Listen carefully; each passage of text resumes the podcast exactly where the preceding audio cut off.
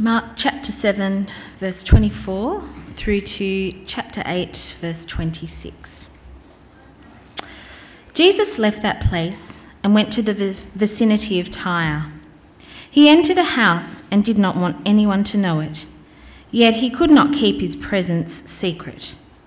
In fact, as soon as she heard about him, a woman whose little daughter was possessed by an evil spirit came and fell at his feet. The woman was a Greek, born in Syrian Phoenicia. She begged Jesus to drive the demon out of her daughter.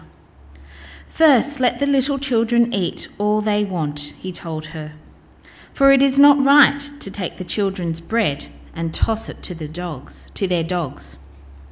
Yes, Lord, she replied, but even the dogs under the table eat the children's crumbs. Then he told her, for such a reply, you may go. The demon has left your daughter. She went home and found her child lying on the bed and the demon gone.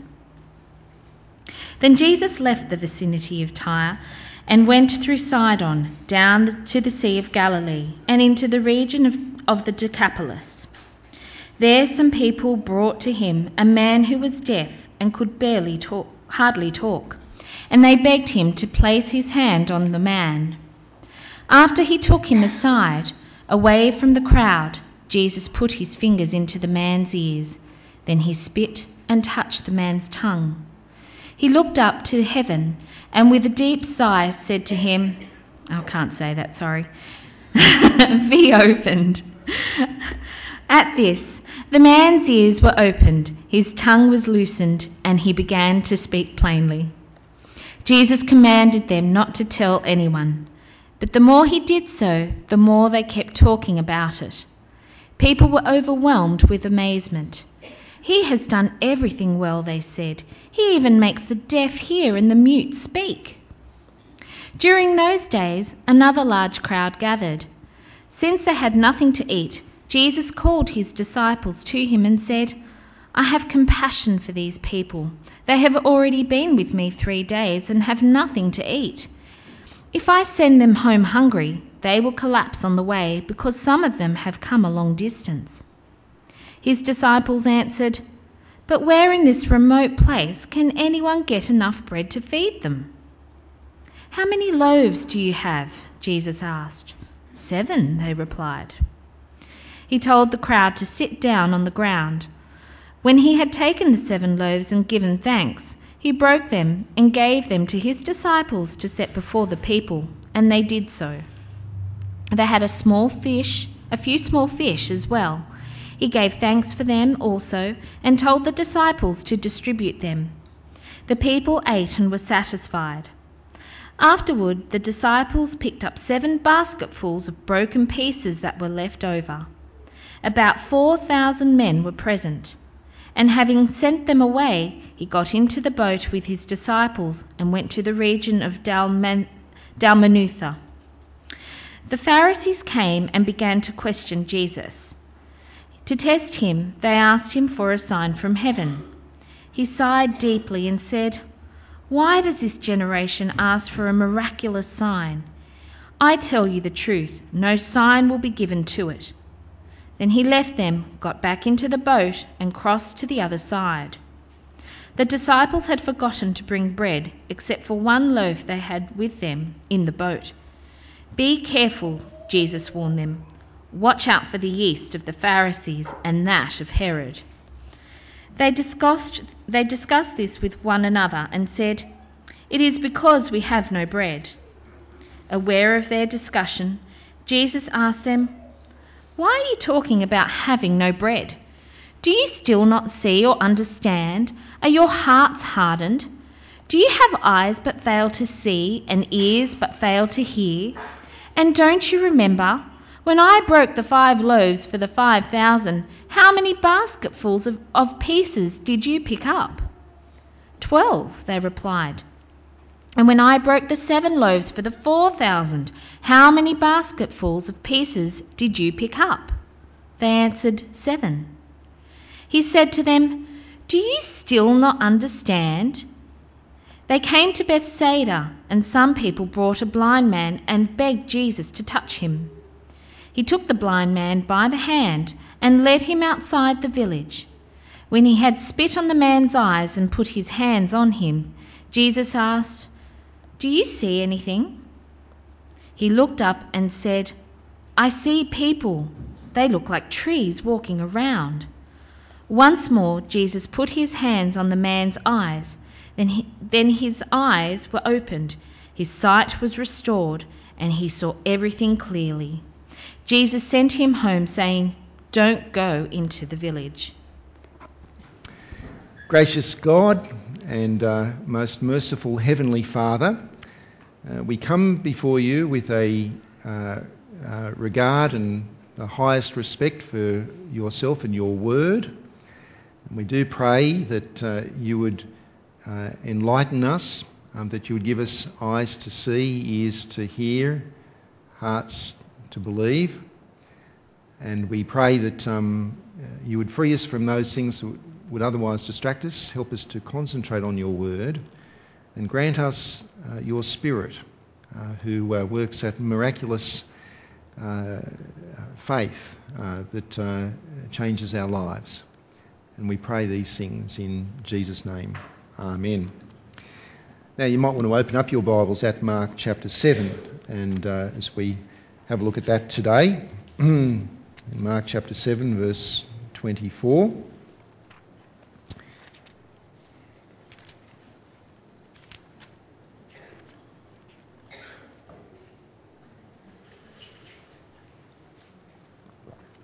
This week in Canberra, there was a church service held uh, in order to mark the opening for the year of the ACT Legislative Assembly. Now, a church service, what's the most important thing about a church service? Uh, it ought to be focused on Jesus, is that right? If it's a Christian uh, service, ought to be focused on Jesus and who he is, what he's done for us, and how we ought to respond to him. But the, uh, the spiritual leaders who were invited to take part in helping to lead this service in Canberra uh, were not all Christians. Uh, in fact, they uh, invited others to help lead the service. Uh, the leaders of the Baha'i faith were invited to help lead the service. Now, Baha'is, uh, they believe that, that there is no absolute truth about God, that your opinion about God is just as valued, valuable as anyone else's opinion about God, that all roads, all spiritualities lead to the same end point, to God. If you go to the Baha'i temple in the northern suburbs of Sydney, uh, you'll find in the temple that uh, uh, they won't just have a Bible, um, but they'll have a Quran, they'll have a Bhagavad Gita, and so on. So the Baha'i leaders were invited to help lead this Christian church service. Uh, as were the Tibetan Buddhists. Uh, they were invited to help lead.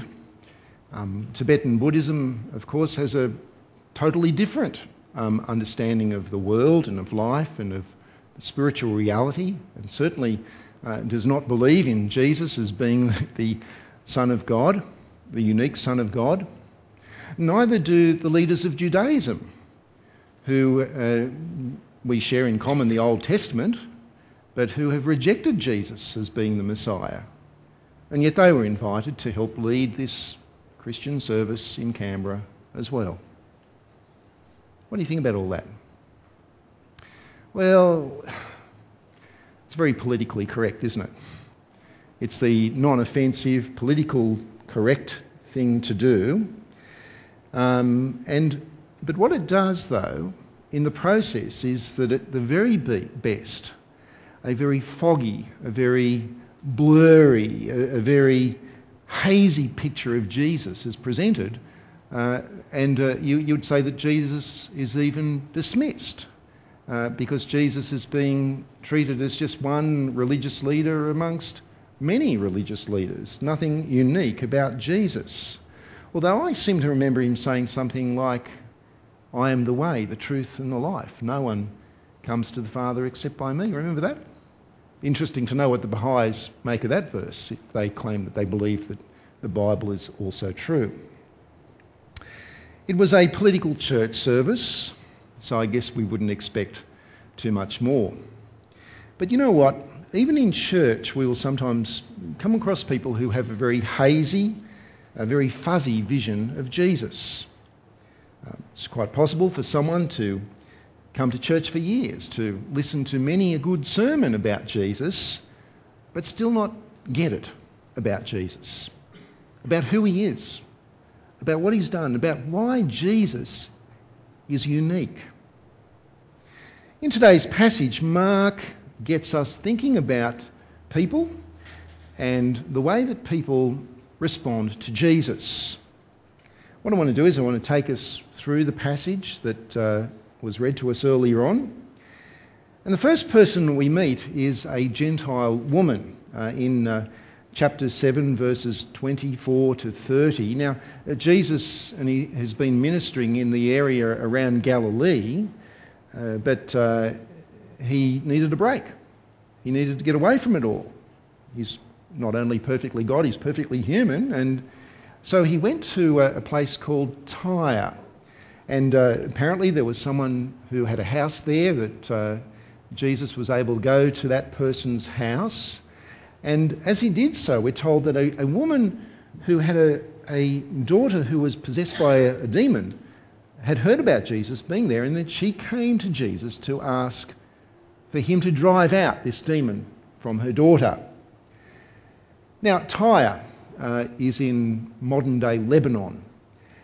And uh, in fact, it's quite interesting that um, this uh, particular incident here is the only incident in Mark's Gospel, and I haven't checked the other Gospels, but it's the only incident I'm aware of where Jesus actually travels internationally.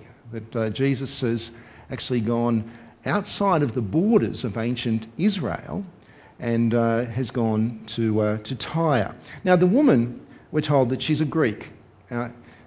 I think that means that she spoke Greek rather than that she's racially Greek, because in the other gospel accounts, she's said to be a Canaanite woman, which is that person racially from that area. But uh, like many others, she spoke Greek. And uh, we're told, told, that she was born in Syria Phoenicia, which is the, uh, the, the, ancient description of that part of, uh, of Lebanon. But what it means is that Jesus is now in Gentile territory, totally Gentile territory, and this woman is very much a Gentile. And that kind of helps us to understand a little bit about why Jesus responds to her in the way that she does, because she comes to him with this uh, begging for help in respect to her daughter.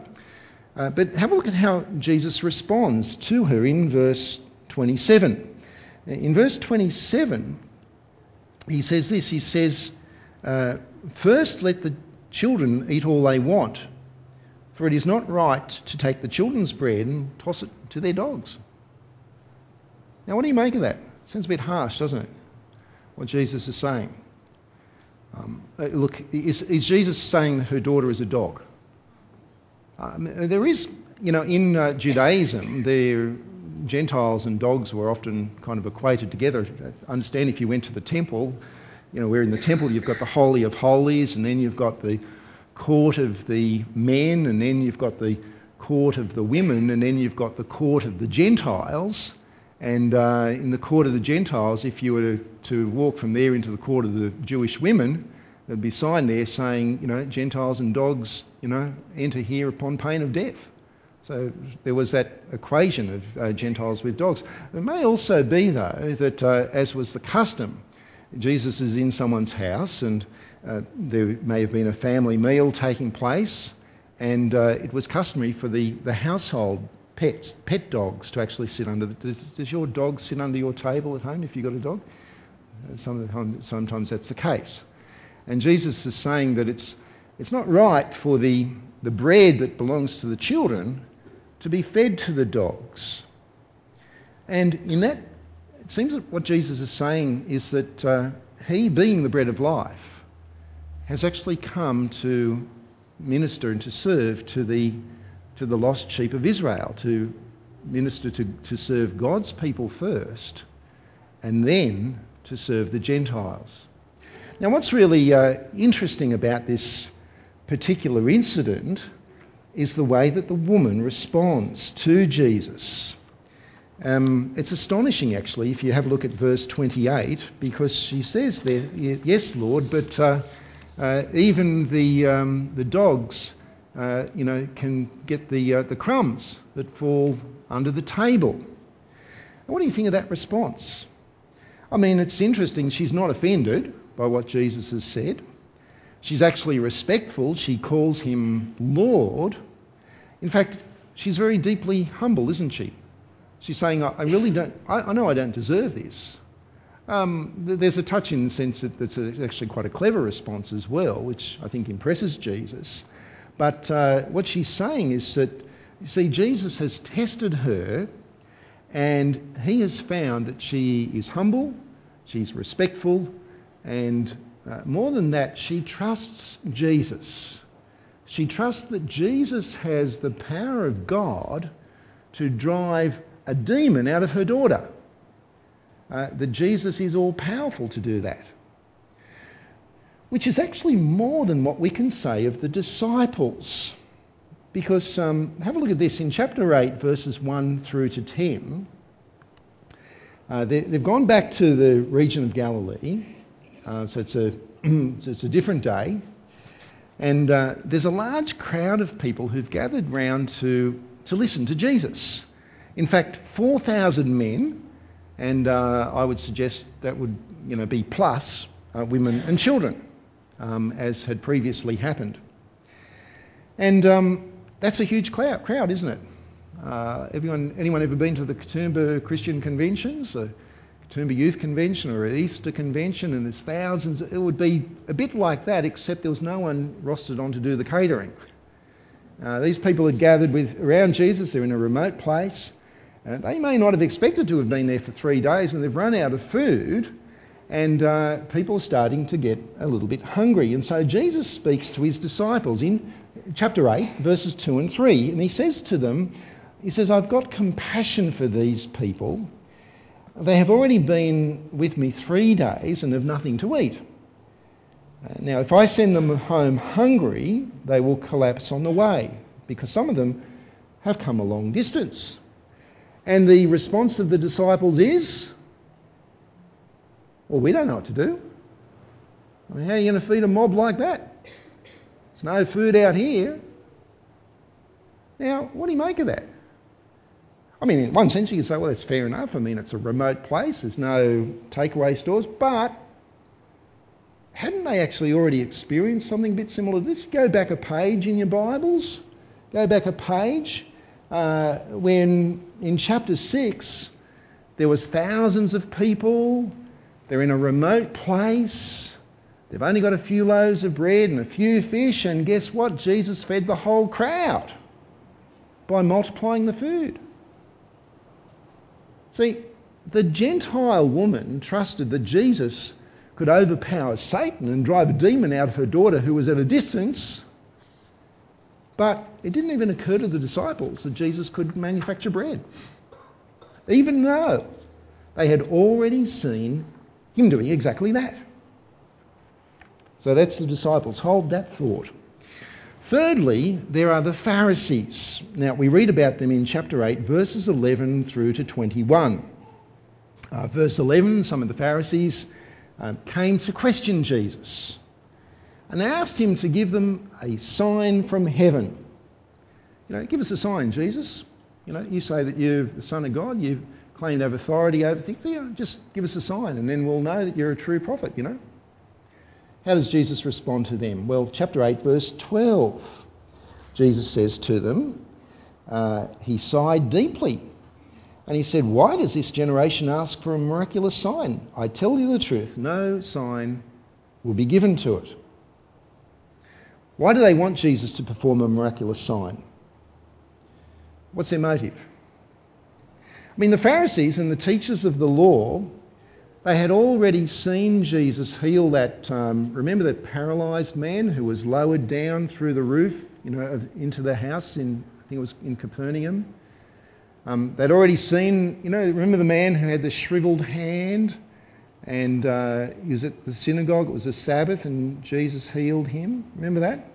They, they'd seen that, hadn't they? And uh, in chapter 3, uh, the teachers of the law, they actually announced what their conclusion about Jesus and his healings were and, and his driving out of demons. Because in chapter 3, the teachers of the law said that he drives out demons, sure, but by whose power? The power of Beelzebub, the power of Satan. They'd already made up their minds about Jesus. But here they're saying, oh, come on, give us a sign. Give us a sign and we'll believe in you. Well, the signs have already been given. Another sign is not going to make any difference. So Jesus says to them, No, I'm not interested. No sign shall be given. And that's it. But what it does is it leads to a conversation with the disciples. Um, in verse 13, as I say, they're now back in Galilee. Jesus and his disciples, they, they get into a boat and they cross over to the other side of the lake. And the disciples have forgotten to, bread, to bring bread with them. Right, they've got one loaf of bread, but that's not going to go around for all of them. So they've been a bit forgetful and they've forgotten about the food that they're going to need. And then Jesus warns them. Have a look at what he says in verse 15. He warns them in verse 15. He says, Be careful, watch out for the yeast of the Pharisees and that of Herod. Now, I love to watch those cooking shows on SBS on Thursday nights. Do you like to watch those? Some of you do, yeah. Um, there was a show I saw recently on uh, cooking in in France. I've got to tell you, I think those I, am really tempted to go to Paris just to go to one of those bakeries. I was talking to a guy last night who's just spent two, two weeks in Paris. And he said, Oh, it's beautiful in the morning. You go for a walk down the street and just the, the aroma coming from these bakeries and the people walking out with their freshly baked bread and their espresso coffees, and it's just, just wonderful. Um, there's a fellow on the show who said that uh, his bakery, there's a baker, he said, in, in our bakery, we've been using the, the uh, yeast, uh, same yeast for the past 70 years. So you know how yeast works. You know, you put some yeast in with the dough and add water and the yeast spreads throughout the dough because it, it's a living organism, it's a fungus, it spreads. Then you take some of that dough and you put it aside and you use that next time. And you put the dough that's left into the, into the oven and bake the bread because yeast uh, works its way through the, the, uh, the dough because it's a living organism. And in the Bible, uh, sin and false teaching are viewed in that way. Um, Paul in 1 Corinthians says, you know, that a little bit of yeast works its way through the whole batch of dough, so get rid of that sin, get rid of that false teaching in your church. And here Jesus is warning the disciples about the yeast of the Pharisees and of Herod. The Pharisees knew Jesus. They had seen his miracles, but they hated him. Herod loved listening to John the Baptist teach. That didn't stop him from lopping off his head just to satisfy his wonderful wife and her dancing daughter. And friends, there are countless people who know about Jesus, who know what he's done, but reject him. And what Jesus is saying to the disciples here is don't let that yeast work its way through you, because guess what? Uh, they're in danger of that. Um, in verse 16, they didn't have the foggiest idea what Jesus was talking about. You know, they, they thought that he was concerned. He's, they're, they're thinking, is he, is he worried that we haven't, because we forgot the bread? We haven't got enough bread with us. Is that what he's concerned? Is that what he's talking about? And yet they had seen Jesus feed 5,000 plus people from a few loaves of bread. They had just seen Jesus uh, feed 4,000 plus people from seven loaves of bread, and yet they're worried about the bread. They know Jesus better than anybody else. They have seen his miracles. They've had one on one contact with him, personal contact over a number of years. And yet, where are they at? Have a look at what Jesus says in verse 17 uh, to verse 19. In verse 17, um, Jesus says, let me just grab it. In verse 17, uh, Jesus says, Do you still not understand? Are your hearts hardened? And get this, he says, Do you have eyes, but you fail to see? Ears, but you fail to hear? And can't you even remember anything? Uh, what's going on here? Now, they just don't get it about Jesus, do they? And that's what Jesus is pointing out. Hold that thought. Because, friends, in this passage, there are two healings which take place. Two physical healings which help us to understand the spiritual situation of the disciples. The first healing is back in chapter 7, verses 33 to 37. Um, there was a man who was deaf and he could hardly talk. I, I, I wonder what that would be like to be deaf. I can't imagine it. Uh, you know, some of you, if you've got hearing aids, you say, well, you know, I can tell you what it's. But this guy was completely deaf. He probably wasn't deaf when he was born because after he was healed, uh, he understood language. He could talk straight away. Um, but he was deaf and he was um, unable to talk. So he couldn't communicate. People couldn't communicate with him verbally. He couldn't communicate with them verbally. Imagine his world. Uh, he would not have known very much about Jesus. Um, he would not have known why his friends were taking him to this man. He can only see what's going on, he can't hear. And so Jesus uses his sense of sight and touch to show him what's going on. He took him aside, we're told. He put his fingers into the man's ears. He spat and he touched the man's tongue. Jesus communicated. He communicated saying, I am concerned about your hearing. I am concerned about your speech. Let me do something about it. And then, with a deep sigh, he said to the whole man, not just to his tongue, not just to his ears, but he said to the whole man, Ephphatha. That's how you say it, Catherine. Be opened. Be opened. And he was. Imagine that. Imagine the change in that man's life. I've got a friend who is completely blind. He sees nothing.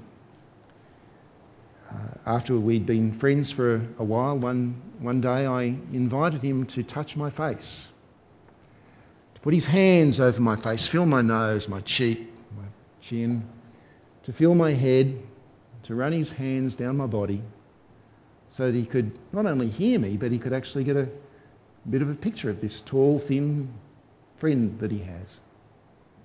He's never seen his wife. Jesus, I think, uses touch to communicate to people whose senses otherwise are not working. And then here's this man in uh, uh, verse, chapter 8, verses 22 to 25.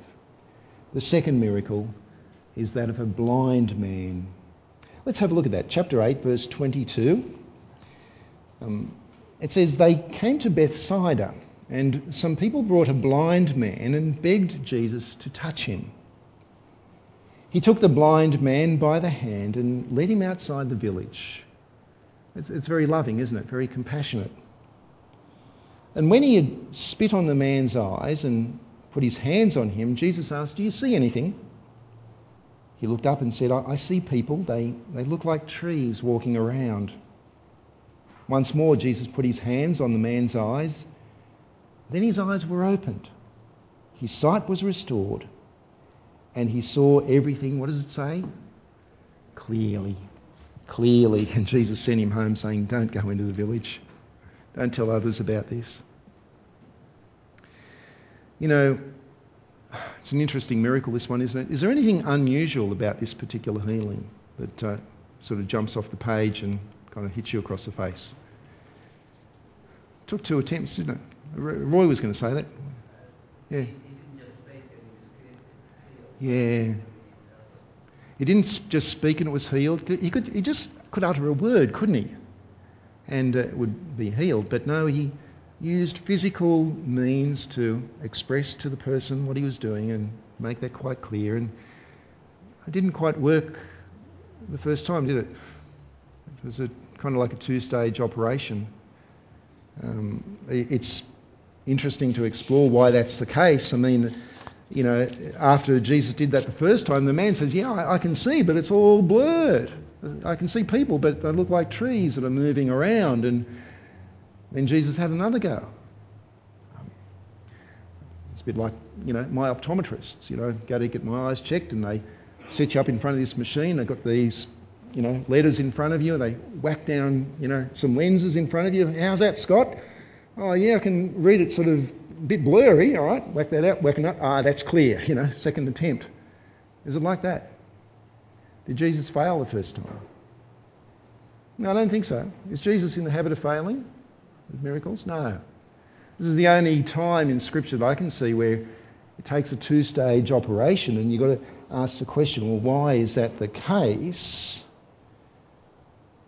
It seems to me that this is very deliberate. Because these two men, the two men that were healed, were just like the disciples. They were physically blind and deaf. Yet in verse 18, Jesus explicitly implies that it's actually the disciples who are blind and deaf. But they're more like the blind man who was partially healed. The disciples had had a better chance than anyone to know Jesus, certainly a much better chance than the Syrophoenician woman. They've heard his teaching, they've seen his miracles, they've known him one on one, and yet they still just don't get it. They do see him, but he's still fuzzy to them, blurry. They've got a vague idea about who Jesus is. Now, what is it that they need? Well, I reckon a miracle wouldn't go astray. And the miracle that is needed is the miracle of a new heart. And for the disciples, that would come. Uh, that would come on the day of Pentecost when the Holy Spirit was given to them and they could see Jesus clearly. They could understand, they could see, and their tongues were loosened that Peter would stand up before a whole crowd and proclaim Jesus as crucified and resurrected. But for now, it's different. For now, Jesus seems even in his human nature exasperated by their lack of faith. And I wonder if we ever feel that way ourselves. Sometimes there are people who we care for who have been taught the truth about Jesus but just don't seem to get it or want to get it. It might be a son or a daughter who you've taught uh, the truth about Jesus, but they, it's in the head but not in the heart. Uh, it might be a husband or a wife, or a close friend, or a friend at school, or even someone who we know who's maybe even sat through good sermons year after year after year, and they've got a, a vague and fuzzy picture of Jesus, a good man, a spiritual teacher, a leader, and so on.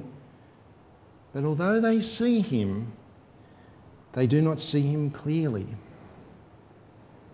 And so, even in church here, I've speaking, spoken to people who've sat through ser- sermons for 15 years or so and still are unclear whether or not there's even such a thing as the afterlife. Still are unclear as to whether or not they're going to go to heaven or not. Still unclear about what Jesus has done on the cross. And they have no assurance of salvation. Which is the very reason why we pray for people, isn't it? Because we believe that, uh, that well, the Bible teaches that um, it is uh, that we are dead in our human natures, in our fallen nature, and that what is required is for God to enliven us by His Spirit, by His powerful Spirit breaking into our lives, unplugging those ears opening those eyes, loosening the tongue, so that we would understand, see, and confess. And so, because it is a miraculous work of God, therefore, we ought to be viewing it as a spiritual matter. And we ought to be praying to God, asking Him to change the hearts of people, especially those we love. And I wonder, therefore, you might want to do some thinking about whether or not there's someone who you should be praying for in that regard. Maybe you've been praying for them in the past but have stopped praying for them. Maybe you're sporadic in your prayers for them. Keep praying for them. Now, what about that Christian service? Christian service uh, in Canberra last week with the Baha'is, the Tibetan Buddhists, the uh, leaders of Judaism, and so on. How would you feel about that? If you were invited, would you go? Would you help lead it? Uh, would you protest about it? Well, there was one Christian, well, one, one denomination that was absolutely outraged by this service and how it was organised. Um, they were so outraged that their official denominational body made a decision to boycott the service. And that's why I heard about it because it was in the in the paper. You know, church boycotts church service. but why were they outraged? Uh, was it because Jesus and his gospel were being blurred, even denied? Uh, did they boycott the service because it was just too big an umbrella, just too inclusive? You know what? I wish I could say yes to that because they would be good reasons to not attend. But no, uh, this mainstream Christian denomination boycotted the service uh, not because it was too inclusive, but because it was not inclusive enough. There were other religions that weren't invited. Their um, secretary of the denomination uh, said, when interviewed, and I quote, the multi faith aspects of the service had not been clearly evidenced. You've got the Tibetan Buddhists, the Baha'is, the Judaism. What else do you want? Now, you know what? The only thing that was not clearly evidenced was their lack of vision of Jesus. The only thing that was unclear was their lack of clarity of who Jesus is, of what he's done, and how he uniquely is the only way that any one of us can get to God. So we need to be praying, not just for individuals, but for whole denominations, that people would see Jesus, see him clearly, trust in him, and confess his name. So let's pray.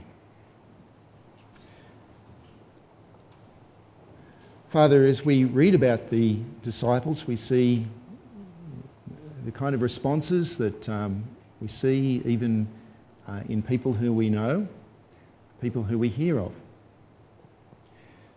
Father, we thank you that uh, you do perform miracles, and particularly that miracle of uh, spiritual hearing, spiritual sight, and the loosening of tongues to confess your name. We pray, Father, for ourselves that we would have a clarity about Jesus, that we would be not foggy or misunderstanding about who he is and his true nature and why he's come. Father, we pray for people who we know and love who are still unconverted, although they've heard your word and they, they know about Jesus. We pray for them, Father God, that in your mercy you would pour out your Spirit into their lives that they would have a changed heart, that they would be granted vision and hearing and loosened tongues. We pray, Father God, for, the, um, for church leaders around our country, that they would lead from a gospel basis, that they would teach their people clearly about Jesus.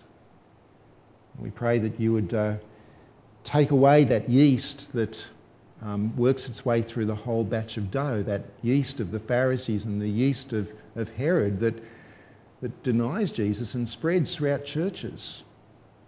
We pray that those who teach such things would be taken away from their positions. Father, we pray that in all things that many people would come to a clear understanding and a conviction of Jesus. And we pray in his name. Amen.